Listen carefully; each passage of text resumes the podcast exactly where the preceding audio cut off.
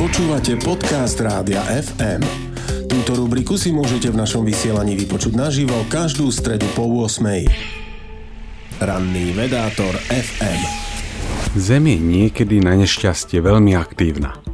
Pri pohybe hornej vrstvy tzv. litosféry dochádza medzi susednými doskami k pnutiu. Keď sa pnutia naakumuluje dosť, dôjde k skokovému posunu dosiek, čo vytvorí vibrácie známe ako zemetrasenie. Samotné zemetrasenie ešte nie je problematické. Môže však vyvolať tsunami či zničiť budovy. Tak ako pred pár dňami v Turecku a Sýrii. Zemetrasenia nie sú všade rovnako pravdepodobné. Je to dané práve rôznorodým pohybom litosférických dosiek. V Kalifornii máte väčšiu šancu na zemetrasenie ako v Rožňave. Významné sú hlavne tri oblasti. Západné pobrežie Severnej a Južnej Ameriky, Ring of Fire v Tichom oceáne a pás ťahajúci sa od Južnej Európy až po juhovýchodnú Áziu. A práve v ňom leží aj Turecko.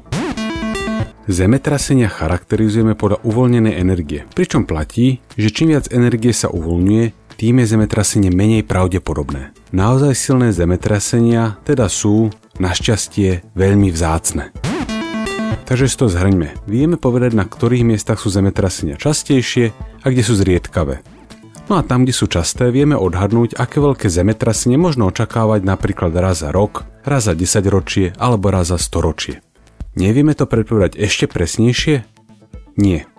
Geologické procesy prebiehajú na väčších časových škálach ako ľudské životy a drobná nepresnosť predpovedí geologického modelu spôsobuje rozdiel na úrovni rokov. Okrem toho, k zemetraseniam dochádza v hĺbkach desiatok kilometrov a najhlbší ľuďmi vytvorený vrt má sotva niečo vyše 10 kilometrov.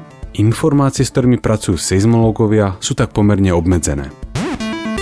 Vieme teda o nejakom mieste povedať, že tu sa dejú častejšie zemetrasenia a v najbližších, povedzme 30 rokoch, môžete očakávať napríklad jedno zemetrasenie magnitúdy 6.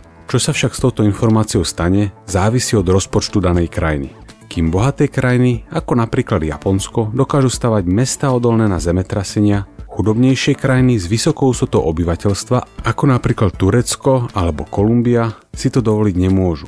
Situáciu ešte zhoršuje korupcia a nedodržiavanie odporúčaných stavebných postupov, ktoré by pri dodržiavaní škody napáchané zemetraseniami dokázali minimalizovať.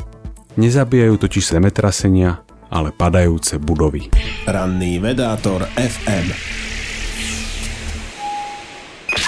Počúvali ste podcast Rádia FM. Stream, živé vysielanie a playlisty nájdete na www.radiofm.sk. Rubriku Ranný vedátor FM si môžete vypočuť naživo každú stredu po 8.